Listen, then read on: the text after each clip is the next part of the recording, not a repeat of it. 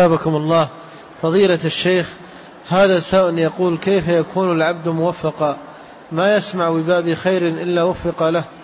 تجده مع المصلين والصائمين والقائمين والمحسنين والبارين وهكذا وجزاكم الله خيرا. اللهم المستعان ما أعظم هذا السؤال؟ هذا السؤال يعني لو جلسنا شهور بل والله سنوات ما نحصيه لأن هذا كله الدين. كيف يكون موفقا؟ يكون العبد موفقا بأمور منها ومن أهمها وأعظمها. أولا سؤال الله والدعاء. أكثر من سؤال الله الهداية. ولذلك كان صلى الله عليه وسلم يقول اللهم اهدني وارحمني واجبرني كما ثبت في الحديث الصحيح أنه كان يقول ذلك بين السجدتين. أن تكثر من سؤال الله. اللهم وفقني لما تحب وترضى.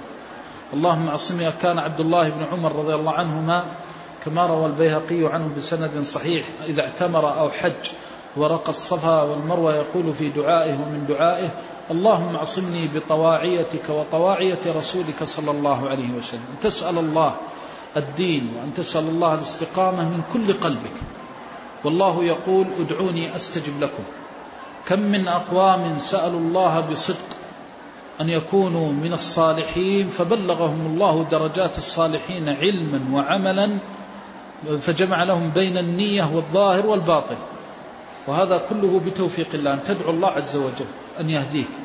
وفي الحديث الصحيح عن النبي صلى الله عليه وسلم أنه قال يقول الله تعالى يا عبادي كلكم ضال إلا من هديته فاستهدوني أهدكم.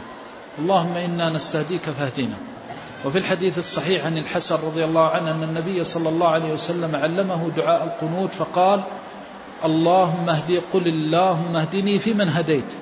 فاسأل الله دائما أن يهديك. ولا تتكل على صلاحك واستقامتك. وليكن معك الخوف الشديد من الانتكاسة وزيغ القلب. تقول اللهم إنا أعوذ بك من زيغ القلب. فإن فإنه لا يهلك على الله إلا هالك. قد يستقيم الإنسان على الطاعة فيأتي في لحظة واحدة. وينظر إلى طاعته فيغتر فيزيغ قلبه والعياذ بالله. ويبلى بالانتكاسة فتكون على حذر وخوف. ومن خاف أمن ومن خشي سلم. هذا الأمر الأول كثرة الدعاء. تسأل الله عز وجل لأنه أمر هو من فضل الله ولا يعطيه إلا الله إلا الله. أما الأمر الثاني للتوفيق فهو الأخذ بالأسباب التي تحقق وتعين الإنسان على أن يكون موفقا.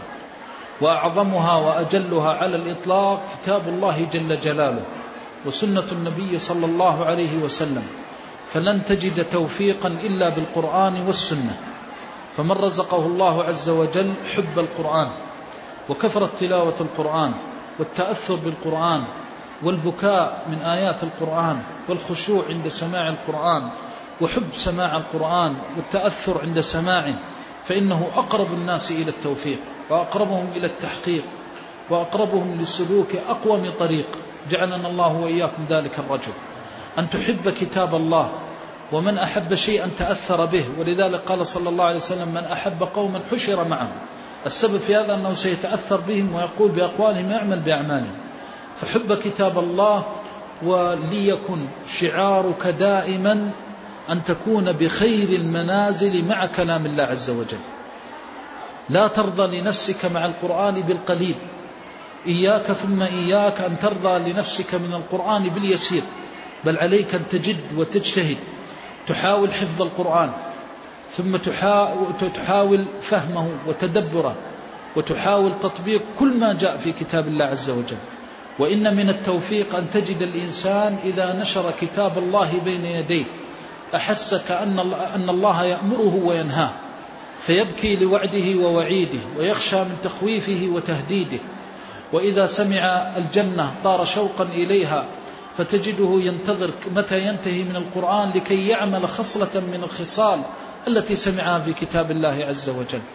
يسمع كتاب الله عز وجل يأمره بالصلاة فيكون أسبق الناس إلى الصلوات وإجابة الدعاء والمسابقة إلى الصفوف الأول والتأثر بسماع الأئمة والقراء والخشوع عند سماع القرآن يتمنى أن منزلته في الصلاة أعلى المنازل وأشرفها وأجلها ويحطم هذه النفس ويهينها ويذلها في قرب التقرب إلى الله عز وجل بذلك. يسمع كتاب الله يدعوه إلى الصدقة فلا يمر على مسكين ولا محتاج ويستطيع أن يعطيه شيئا إلا أعطاه ولا يمر على مكروب أو منكوب أو مفجوع أو مفجوع ويستطيع أن يشفع له أو يقضي حاجته إلا سعى له في ذلك. فلا يزال العبد يجتهد مع كتاب الله عز وجل حتى يبلغ أعلى درجات التوفيق وهذا في طلب الخيرات. ثم ينظر في كتاب الله عز وجل في زواجره ونواهيه فبمجرد أن يقرأ الآية تنهاه عن حرمة من حرمات الله نظر أين مقامه من هذا النهي وأين هو من هذا القرآن الذي نهاه وزجره وأن هذه الآية التي تلاها حجة عليه بين يدي الله عز وجل فيخاف ويخشى. فيقاد إلى التوفيق التوفيق لترك المعاصي والزهد فيها واحتقارها واحتقار أهلها والبعد عن مواطنها ومظانها وما يرغب فيها وما يدعو إليها وما يزينها لأن القرآن قام على هذا. فإذا قرأت القرآن وجدته يزهدك في كل شيء فيه معصية الله عز وجل. يزهدك بتحقير المعصية يزهدك بتخويفك من المعصية يزهدك بكشف حقيقة المعصية. انظر إلى كتاب الله عز وجل كيف يقود الإنسان إلى التوفيق وهو يكشف له حقائق الأمور. ولذلك يحرم الإنسان التوفيق متى كان على عينه غشاوة فأصبح كالأعمى لا يدري أين يذهب لكن الموفق عنده بصيرة يكشف بها حقائق الأمور بتقوى الله. إن تتقوا الله يجعل لكم فرقانا والفرقان هذا هو القرآن. ألف لام ميم. ذلك الكتاب لا ريب فيه هدى للمتقين. فالموفق هو الذي اهتدى بالقرآن وكملت هدايته بالقرآن. لا يستطيع أن يقدم أمرا على أمر القرآن. لو قيل له إن الناس كلها تخالفه والقرآن وهو متمسك بالقرآن لم يبالي بالناس أين ذهبت. إذا قيل له إن الناس تستهزئ به وهو يعمل بالقرآن ويقول بالقرآن لم يزده ذلك إلا تمسكا. إذا تغير الزمان وفسد الناس فأصبحت التساهل في الحدود والمحرمات وأصبحت آيات القرآن منسية كان الموفق أقرب الناس لكتاب الله وزاده ذلك تمسكا بكتاب الله وحبا لكتاب الله فلا يؤثر في سخرية الساخرين والاستهزاء المستهزئين.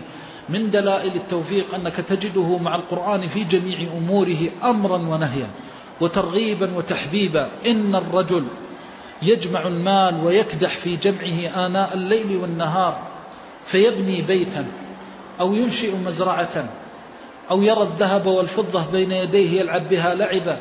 فإذا قرأ القرآن وسمع آيات الله عز وجل تحركه لضعفاء المسلمين وأراملهم ومعوزيهم وبائسيهم خشع لله قلبه وذرفت من خشية الله عيناه.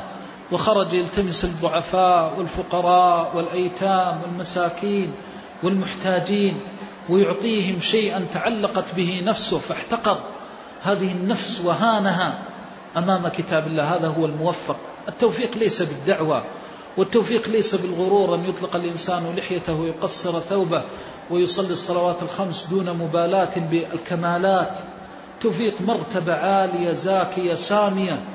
تحترق فيها القلوب والقوالب شوقا إلى ربها وحنينا لما عند الله. تجد العبد يرث المال ويرث الدنيا ويكون عنده زهرة الدنيا ومتاعها فيشتم رائحة الجنة بكتاب الله فيوفق إلى احتقار الدنيا. من دلائل التوفيق أن العبد لا تجده في أي أمر من الأمور. يعلم أن الله عز وجل يحبه ويرضاه إلا قدمه على كل شيء. الموفق هو الذي يسأل كأن لإنسان حاله يقول يا رب بم تأمرني فأفعل؟ وما الذي تنهاني عنه فأترك؟ يا سبحان الله قالت المرأة لزوجها أؤمرني وإني مطيعة. وقال الرجل لابنه أدلله تأمر وتدلل. فكيف بملك الملوك سبحانه وتعالى إذا أصبح أمره لا يرد عندك؟ الموفق هو الذي لا يمكن أن يقدم على أمر الله شيئا. قدم أمر الله على نفسه التي بين جنبيه فأهانها وأذلها. قالت له النفس أنها تريد أن تنام وقد أخذت قسطا من النوم فقال لها قومي تتجافى جنوبهم عن المضاجع يدعون ربهم خوفا وطمعا ومما رزقناهم ينفقون. فلا تعلم نفس ما أخفي لهم من قرة أعين. هؤلاء هم الموفقون. نادى عليه منادي الله في صلاة الفجر في شدة البرد والحر والقر. أن أخرج يا عبد الله إلى الفلاح إلى الصلاح. قال لبيك وسعديك يا رباه. ثم يزاد في التوفيق فتجده يقوم الأسحار فيستغفر. فعلم أن الله يحب المستغفرين بها فيستغفر.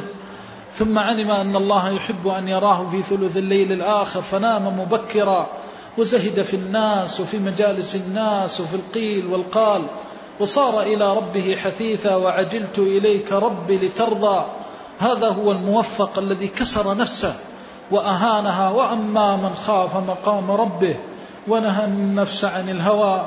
اشتهت نفسه الملهيات فأهانها واشتهت نفسه المتع واللذات فأذلها وقهرها وصاغها إلى ربها. هذا الموفق الذي قام أبناؤه وبناته بفتنة يشغلونه عن ذكر الله فقدم ذكر الله على أهله وماله وولده.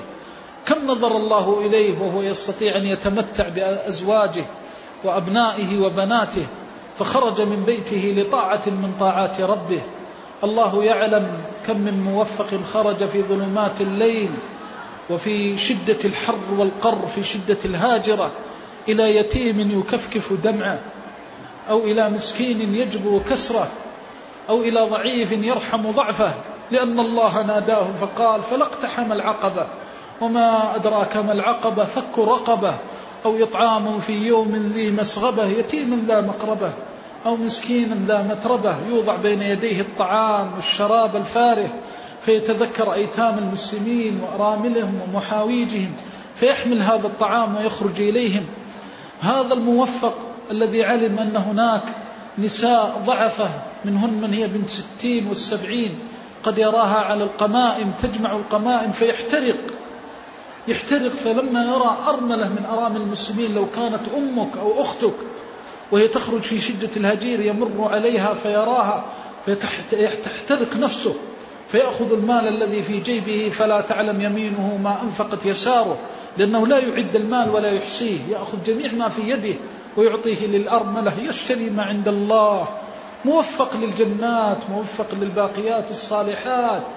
لم تشغله السيارات ولا العمارات ولا حب المظاهر ولا الزينة. علم أن ذلك زائل وأنه حائل.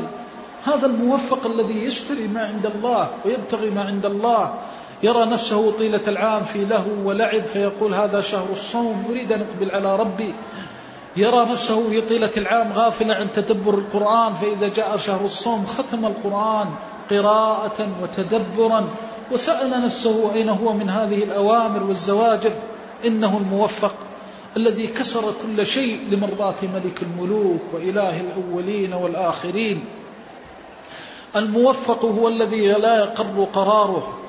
أثر عن عمر بن عبد العزيز رحمه الله أنه جاء لفاطمة زوجه بنت عبد الملك رحمه الله برحمته رحمهم الله جميعا برحمته الواسعة وهو يبكي فقال لها قد علمت أن أعظم ما يشتهي أهل النار الماء. ثم تلا قول الله ونادى أصحاب النار أصحاب الجنة أن أفيضوا علينا من الماء أو مما رزقكم الله. هذا القلب قلب الموفق الذي يتدبر القرآن في كل وقت جاي مع زوجته. من جلس مع زوجته يحدثها حديث الزوج مع زوجته. يحدثها حديث اللهو والمتعة.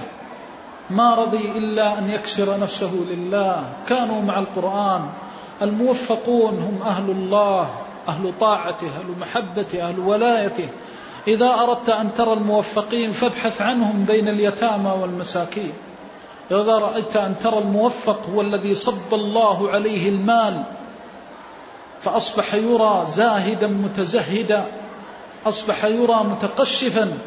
لم يبالغ في ملبسه ولا هيئته ولا منظره هو الموفق الذي ارتفع في عيون الناس فكسر نفسه لله فزاده ارتفاعه ضعة وتواضعا لله عز وجل فازداد رفعة عند ملك الملوك. الموفق كلمة تعني عبدا من عباد الله اصطفاه الله واجتباه. عبد يذكر بالله وبطاعته ومحبته ومرضاته. الموفق هو المسدد في قوله إذا جلست معه سمعت التسبيح والاستغفار وتلاوة القرآن. إذا جلست معه الموفق هو الذي إذا جلست معه لا تسمعه يغتاب مسلما. أثر عن بعض الأخيار أنه توفي. فلما توفي أقسم بالله العظيم من صحبه قال والله ما سمعته يوما من الأيام يغتاب مسلما. وأثر عن بعض أهل العلم ونذكر عن بعض المعاصرين رحمهم الله أنه قال عنه أحد العلماء من معاصريه يقول صحبت فلانا. فوالله مدة طويلة والله ما سمعت منه كلمة نابية يوما من الأيام. أين هذا هو الموفق في قوله؟ التوفيق ليس بالدعاوى العريضة وليس بالتشهي ولا بالتمني التوفيق أمارات ودلائل بينات قام عليه أقامها صالح المؤمنين والمؤمنات. التوفيق سداد من الله ورشد يصيبه العبد. بفضل الله سبحانه وتعالى لا يزال العبد موفقا حتى ترفع درجته وتغفر خطيئته. الموفق هو الذي أبكاه ذنبه هو الذي لم ينس ماضيه لكي يحرق نفسه ويحترق في طاعة الله سبحانه وتعالى. والموفق هو الذي لم ينسى ما هو مقبل عليه وهو آخرته. ولقاؤه لربه الموفق هو الذي ذكر الموت وشدته والحساب ومؤونته فخفف الحمل للقاء الله جل جلاله. الموفق هو الذي يبحث عن كل شيء يذكره بالله في كل كلمة يسمعها وكل كلمة يقولها. الموفق الذي أحب الكتاب والسنة وسار على وفق الشريعة والملة. الموفق عبد من عباد الله. إذا رأيته تذكرت رسول الله صلى الله عليه وسلم. الموفق عفيف اللسان عفيف الجوارح والأركان لا يزال العبد يأخذ بأسباب التوفيق التي من أعظمها كتاب الله عز وجل تلاوته وتدبره. وسنة النبي صلى الله عليه وسلم بقراءة سيرته والعمل بها والدعوة إليها والاهتداء بهدي السلف الصالح الموفق التوفيق يكون في الأقوال ويكون في الأعمال. يكون في الأقوال فلا يكذب الإنسان ولا يغش ولا يزور ولا يمدح نفسه ولا يغتر بمدح الناس له. هذا من التوفيق في قول الإنسان يكون الإنسان قوله سديدا وهي وصية الله لعباده وأوليائه. يا أيها الذين آمنوا اتقوا الله وقولوا قولا سديدا.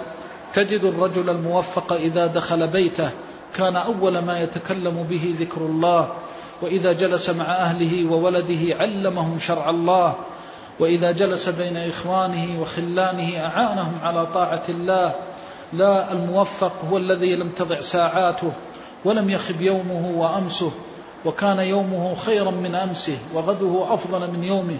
كل هذا بتوفيق الله عز وجل ولا يكون ولن يكون إلا بالاهتداء بكتاب الله عز وجل. إن هذا القرآن يهدي للتي هي أقوم. اللهم اجعلنا ممن اهتدى بالقرآن ومن أعظم الأسباب التي تعين على هذه الأمور وأعظمها بعد كتاب الله عز وجل وسنة النبي صلى الله عليه وسلم كثرة زيارة المقابر وتذكر فراق الدنيا واحتقار هذه الدنيا وأنها زائلة وأنها حائلة. لتنظر إلى هذه الدنيا كيف مكرت بأهلها لتنظر إلى هذه الدنيا كيف متعت أقواما ثم أذاقتهم وجرعتهم غصتها فخرجوا منها صفر اليدين إلا من رحمة الله. السعيد من وعظ بغيره. السعيد من اعتبر وادكر إن في ذلك لآيات لأولي النهى الموفق هو الذي ينظر إلى حقيقة هذه الدنيا فيحتقرها بذكر الآخرة. ما قوم العبد ليس هناك شيء بعد كتاب الله وسنة النبي صلى الله عليه وسلم يؤثر في قلوب الناس وقوالبهم ويدعوهم إلى الاستقامة ويكون سببا في توفيق الله لهم مثل ذكر الموت والآخرة. من علم أنه سيموت وأنه سيفارق الدنيا وأن موته لا يعلم في أي ساعة يأتيه وأنه لا يضمن أن يبقى هذه الساعة ولا يدري قد يكون قد حفرت له حفرته ونسج له كفنه. من أكثر من ذكر البلا والمصير إلى الله جل وعلا هانت عليه الدنيا وذهبت عنه وانقطعت عنه كل الأمور التي تحول بينه وبين الله. ولذلك قوم الله سلوك المؤمنين وهذب أخلاقهم بذكر الآخرة. ليس هناك شيء يهذب أخلاق الناس مثل الآخرة. الذي يعلم أنه سيموت تهون عليه لذات الدنيا تهون عليه شهواتها تهون عليه المحرمات لو جاءته الحرمة من حرم الله لو جاءته المرأة عارية لم يبال بها وهو يذكر الآخرة.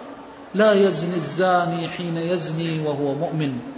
إذا ذكر الإنسان ومن أركان الإيمان الستة الإيمان باليوم الآخر من ظن أنه سيموت كما مات أبوه وأمه ماتت أمه مات إخوانه وإخلانه وأصحابه وأحبابه من زار القبور؟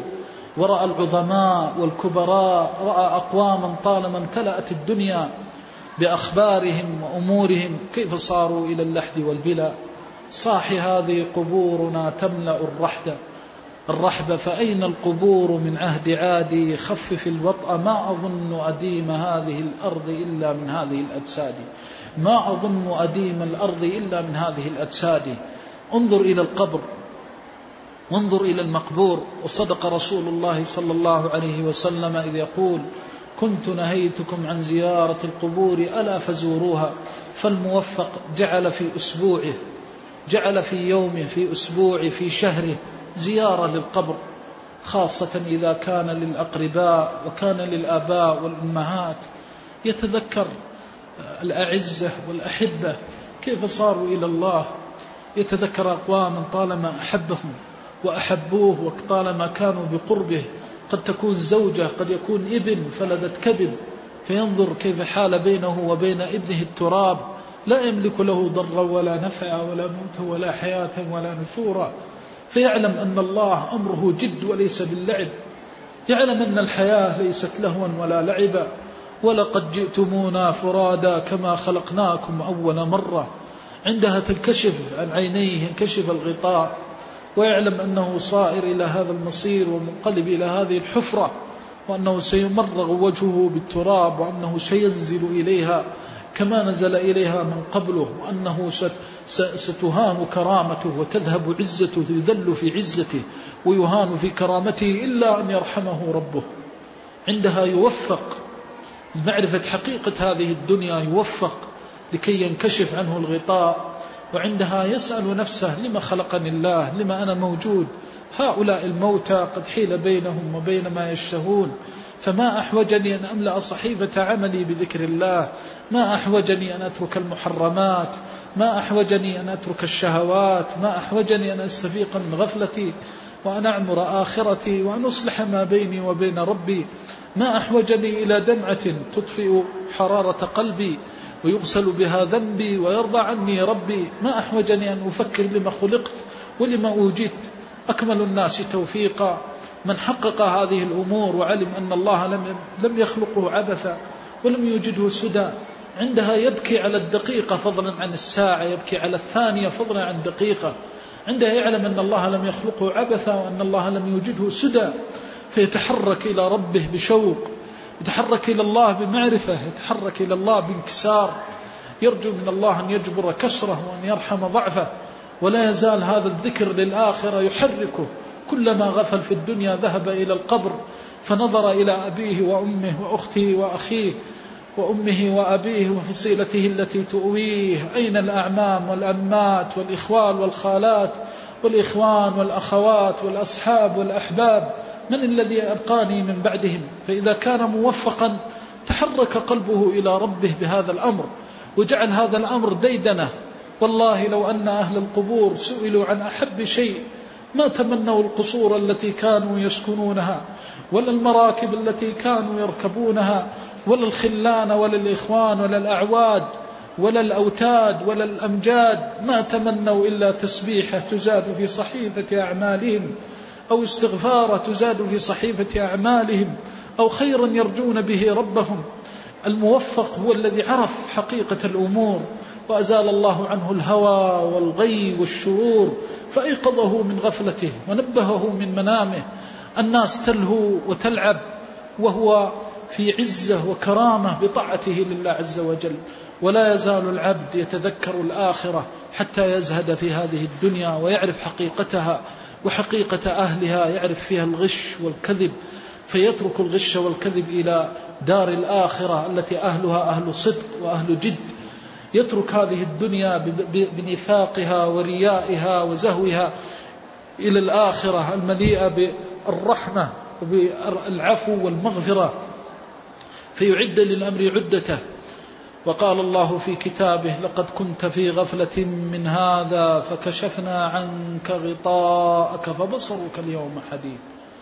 إن من توفيق الله أن تعلم أنه إذا دنت ساعتك وحانت سكرتك أنك تستفيق إفاقة ما أفقت في الدنيا مثلها وجاءت سكرة الموت بالحق.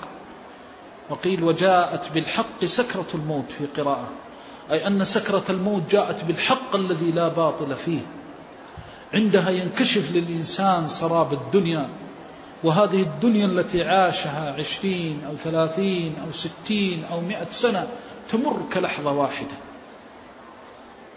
يقسم المجرمون ويوم تقوم الساعة يقسم المجرمون ما لبثوا غير ساعة.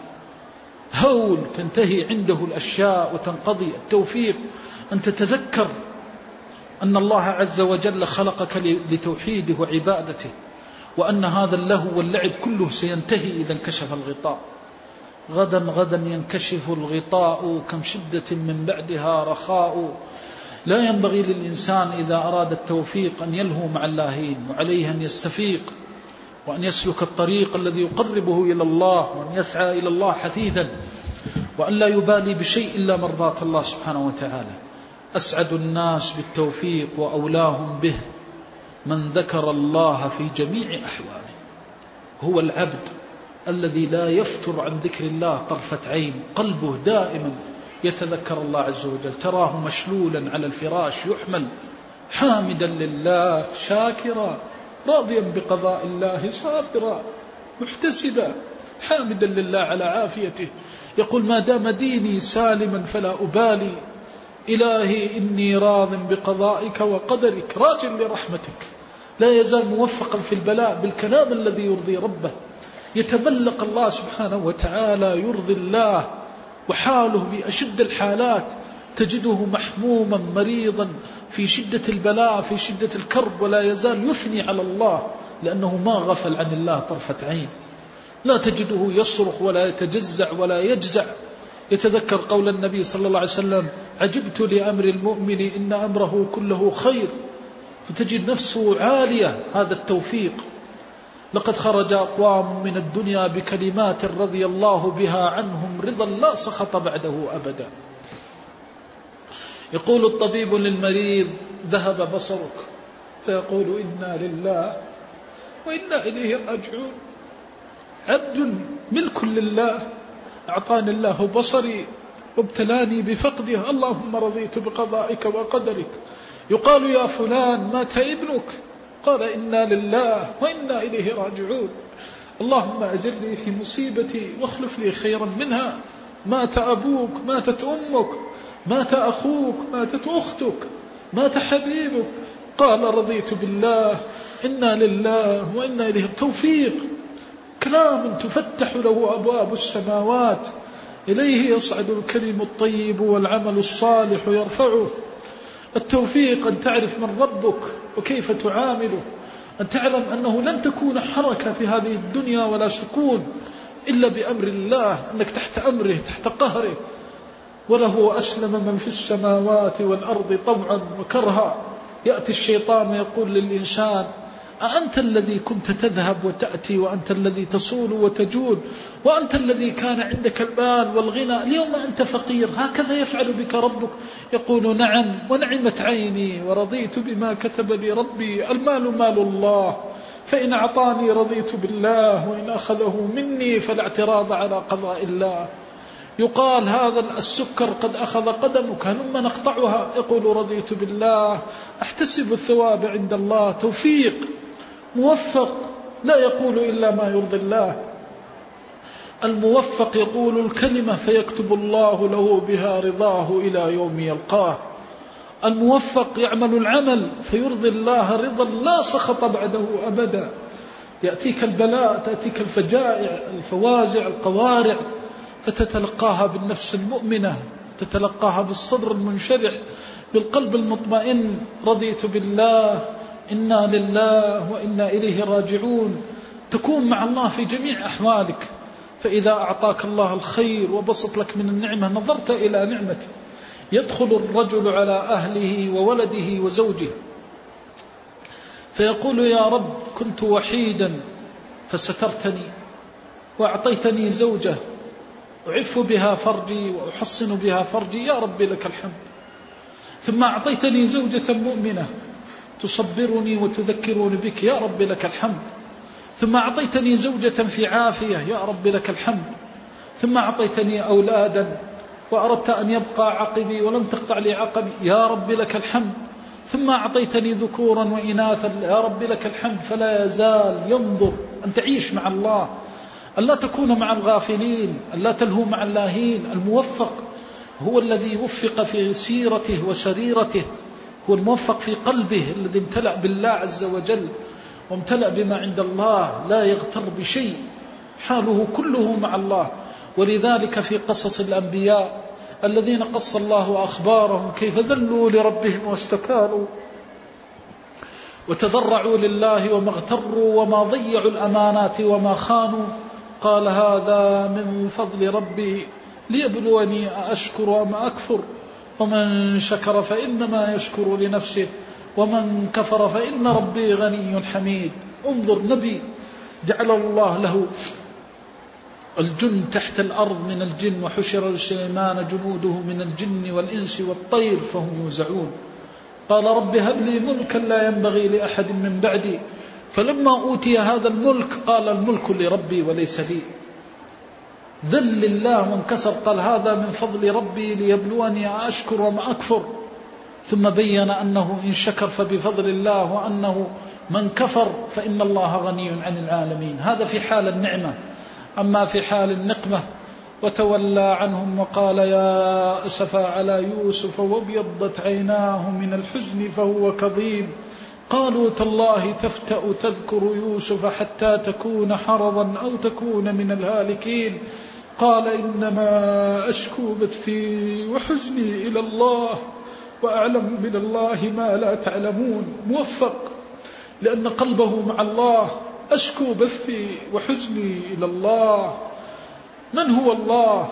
شكا بثه وحزنه إلى أرحم الراحمين. إلى أرحم الراحمين. لو أنك يوما من الأيام أصابتك مصيبة أو أذيت بأذية فأردت أن تشتكيها إلى مخلوق فاعلم أن الشكوى لا تكون إلا إلى الله. قال إنما أشكو بثي وحزني إلى الله. المنتهى كل شكوى وسامع كل نجوى. ما بالك بمن لا يخفى عليه شيء فهو يسمعك؟ وما بالك إذا كان الذي لا يخفى عليه ويسمعك أنه أرحم الراحمين؟ لمن تشتكي؟ لقد قطع الله شكوانا عن غيره. قال إنما أشكو بثي وحزني إلى الله توفيق. الموفق هو الذي تظهر دلائل التوفيق في قوله وعمله وسمته ودله في الشدائد في المصائب في الخيرات في النعم. تأتي النعم إلى العبد تزف زفا فيطأها بقدمه في مرضاة الله جل جلاله ومحبته. ينفق الألوف ولا يراها إلا كالريالات. وينفق الملايين وكأنها لا تساوي شيئا في جنب ملك الملوك سبحانه وتعالى. هذا هو منتهى التوفيق أن يكون الإنسان ذاكرا لله صاح شمر لا تزل ذاكر الموت فنسيانه ضلال مبين. وصدق الله إذ يقول ولذكر الله أكبر والله يعلم ما تصنعون. إن أعظم آية ودليل وعلامة على التوفيق أن الإنسان لا يفتر عن ذكر الله عز وجل. في أمره في عسره في يسره في سرائه في ضرائه في منشطه في مكرهه يقول لسان حاله يا رب بماذا تأمرني وعن ماذا تنهاني؟ اللهم إنا نسألك بأسمائك الحسنى وصفاتك العلى أن ترحم ضعفنا. اللهم ارحم ضعفنا اللهم ارحم ضعفنا. اللهم إنا نسألك رحمة من عندك تهدي بها قلوبنا. اللهم إنا نسألك رحمة من عندك تصلح بها فسادنا. اللهم إنا نسألك رحمة منك ترزقنا بها الاستقامة وتؤمننا بها يوم القيامة وتجيرنا بها من حال الخزي والندامة وتوقفنا بين يديك بلا عتب ولا عذاب ولا ملامة. يا رب العالمين يا أرحم الراحمين. اللهم إنا نسألك من الخير كله عاجله وآجله. اللهم افتح علينا أبواب رحمتك. اللهم افتح علينا أبواب رحمتك. وعمنا بواسع مغفرتك. اللهم إنا نسألك في هذا المقام. يا ذا الجلال والإكرام. قد صامت لك أحشاؤنا وأمعاؤنا. ونحن في بيتك ومسجد نبيك صلى الله عليه وسلم. قد اجتمعنا لذكرك. أن ترحمنا برحمتك الواسعة. اللهم ارحمنا برحمتك الواسعة. اللهم ارحمنا رحمة لا نضل بعدها أبدا. اللهم ارحمنا رحمة نسعد فلا نشقى بعدها أبدا. اللهم ارحمنا وارحم آباءنا وأمهاتنا وإخواننا وأخواتنا وأزواجنا وذرياتنا. ومن له حق علينا وجميع المسلمين والمسلمات والمؤمنين والمؤمنات رحمة يا أرحم الراحمين تنور بها قبور موتانا وموتى المسلمين وتفسح لهم فيها فسحة تدخل عليهم بها السرور إلى يوم البعث والنشور. يا أرحم الراحمين اللهم لا تردنا خائبين في شفاعتنا لإخواننا المؤمنين اللهم نور قبورهم اللهم نور على أهل القبور قبورهم. وارحم المعذبين وأجرهم برحمتك يا أرحم الراحمين. اللهم أزل عن كل معذب عذابه وارحم أهل القبور برحمتك الواسعة وخص بذلك الآباء والأمهات والإخوان والأخوات والإلة والقرابات برحمتك يا أرحم الراحمين. اللهم اغفر للمؤمنين والمؤمنات والمسلمين والمسلمات. اللهم فرج همومهم ونفس غمومهم اللهم اجبر كسرهم وأصلح أحوالهم واهد ضالهم وارحم معذبهم. اللهم فرج عن المؤمنين والمؤمنات. اللهم قو شوكتهم. اللهم قو شوكتهم يا حي يا قيوم. اللهم أنت الله لا إله إلا أنت إله الأولين والآخرين. آمنا بك أنت العزيز الجبار. إله الأولين والآخرين نسألك أن تنصر دينك وكتابك وسنة نبيك وعبادك الصالحين واجعلنا منهم برحمتك يا أرحم الراحمين. اللهم وأظهر الهدى ودين الحق الذي ارتضيته لنفسك على الدين كله. واكتب لهذا الدين عزا ونصرا واكتب لمعاداه وآذى أهله ذلة ومهانة وقهرا. اللهم دمر أعداء الدين اللهم شتت شملهم اللهم فرق جمعهم اللهم فرق جمعهم اللهم اجعل بأسهم بينهم اللهم انزل بهم عذابك ورجسك إله الحق. اللهم دمرهم شر مدمر اللهم دمرهم واجعل دمارهم قوة للإسلام وأهله. اللهم اجعل كثرتهم قلة وارمهم بكل داء وعلة. زلزل أقدامهم صدع بنيانهم وشتت شملهم وفرق أعوانهم. إله الحق لا إله إلا أنت. اللهم وفق ولاة أمورنا لما تحب وترضى وخذ بنواصيهم لكل بر وتقوى. اللهم انصر بهم دينك وأعل بهم كلمتك وانشر بهم رحمتك يا أرحم الراحمين. اللهم وفق ولي أمرنا لما تحب وترضاه. اللهم اشرح صدره ونور قلبه. اللهم اجعله سلما لأوليائك حربا على أعدائك. يحب بحبك من أحببت ويعادي بعداوتك من عاديت. اللهم هيئ له البطانة الصالحة التي تأمره بطاعتك وترغبه في مرضاتك. اللهم سدده ووفقه واعنه يا حي يا قيوم. اللهم اغفر للمؤمنين والمؤمنات والمسلمين والمسلمات الأحياء منهم والأموات. اللهم فرج هم المهمومين ونفس الكرب عن المكروبين. واشف مرضانا ومرضى المسلمين وارحم موتانا وموتاهم أجمعين. اللهم اهدنا ولا تضلنا وارحمنا ولا تعذبنا وسامحنا ولا تؤاخذنا وزدنا ولا تنقصنا وأعطنا ولا تحرمنا وآثرنا ولا تؤثر علينا وأرضنا وردنا وارض عنا يا حي يا قيوم. اللهم اجعلنا ممن صام الشهر واستكمل الأجر وأدرك ليلة القدر. اللهم اجعلنا من أسعد عبادك في كل خير نشرته. وفي كل بر أنزلته. اللهم اجعلنا أسعد عبادك بمغفرتك. اللهم اجعلنا أسعد عبادك وأفوزهم برحمتك. اللهم لا تحل بيننا وبين رحمتك وبرك وإحسانك وحلمك بما كان وسلف من ذنوبنا وتقصيرنا. اللهم إنا نستغفرك إنك كنت غفارا. اللهم إنا نستغفرك من ذنوبنا ونعوذ بعزتك وعظمتك أن تحول بيننا وبينك يا رب العالمين. اللهم اجبر كسرنا واغفر ذنبنا واستر عيبنا واستر عيبنا واستر عيبنا. وفرج كربنا ونفس همنا وغمنا يا إله الأولين والآخرين. اللهم إنا نسألك لإخواننا في باكستان وغيرها من بلاد المسلمين أن ترحم ضعفهم وأن تجبر كسرهم. اللهم أغث إخواننا في باكستان وأغث إخواننا في مشارق الأرض ومغاربها يا رحمن. اللهم إنا نضرع إليك. أن ترحم ضعفهم. اللهم ارحم المعذبين. اللهم ارحم المعذبين. وأطعم الجائعين. اللهم أطعم الجائعين. اللهم اكفيهم هم الدنيا والدين. اللهم إنهم جياع فأطعمهم. اللهم إن إخواننا جياع فأطعمهم. اللهم إنهم عراة فاكسهم. وإنهم خائفون فأمنهم. وإنهم مشردون ضائعون فآوهم.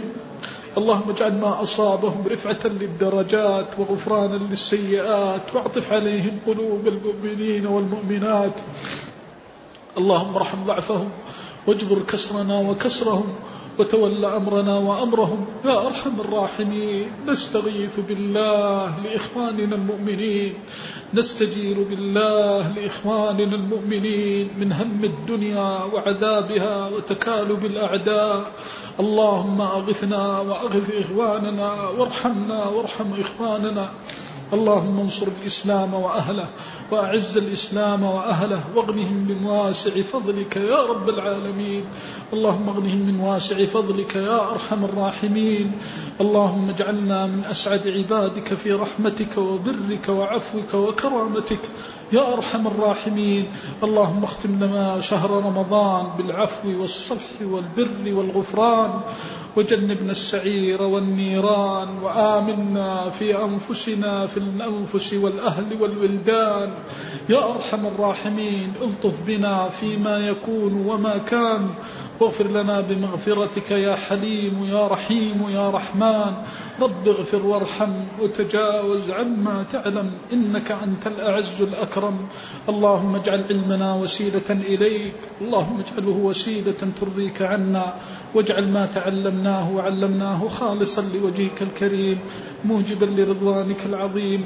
اللهم إنا نسألك علما يقربنا إليك ونسألك علما يدلنا عليك ونسألك أن تجيرنا من الفتن والمحن وزيغ القلوب وطمس البصائر. اللهم إنا نعوذ بوجهك من طمس البصائر وزيغ القلوب. آمنا برحمتك وثبتنا على الصراط حتى نلقاك وأنت راض عنا. غير مبدلين ولا خزايا ولا نادبين برحمتك يا أرحم الراحمين. اللهم اغفر لعلماء الإسلام والمسلمين. اللهم اغفر لأمواتهم وارحمهم. واجزم عنا وعن الإسلام خير ما جزيت عالما عن علمه وشيخا عمن علمه. يا أرحم الراحمين نور قبورهم. اللهم نور على أئمة الإسلام ودواوين العلم والعمل وأئمة الهدى. نور عليهم قبورهم وارفع درجاتهم واجزهم عنا خير الجزاء. اللهم ارزقنا حسن التأسي بهم فيما يرضيك عنا وعنهم يا رب العالمين. اللهم إنا نعوذ بك من الهوى والردى واعصمنا يا من جل وعلا وخذ بناصيتنا لكل بر وتقوى. رب اغفر وارحم وتجاوز عما تعلم إنك أنت الأعز الأكرم. اللهم لك الحمد على نعمتك ولك الحمد على فضلك ولك الحمد على كرمك. هذا من فضل ربنا الحمد لله الذي هدانا لهذا وما كنا لنهتدي لولا أن هدانا الله. لقد جاءت رسل ربنا بالحق. سبحان ربك رب العزة عما يصفون وسلام على المرسلين والحمد لله رب العالمين.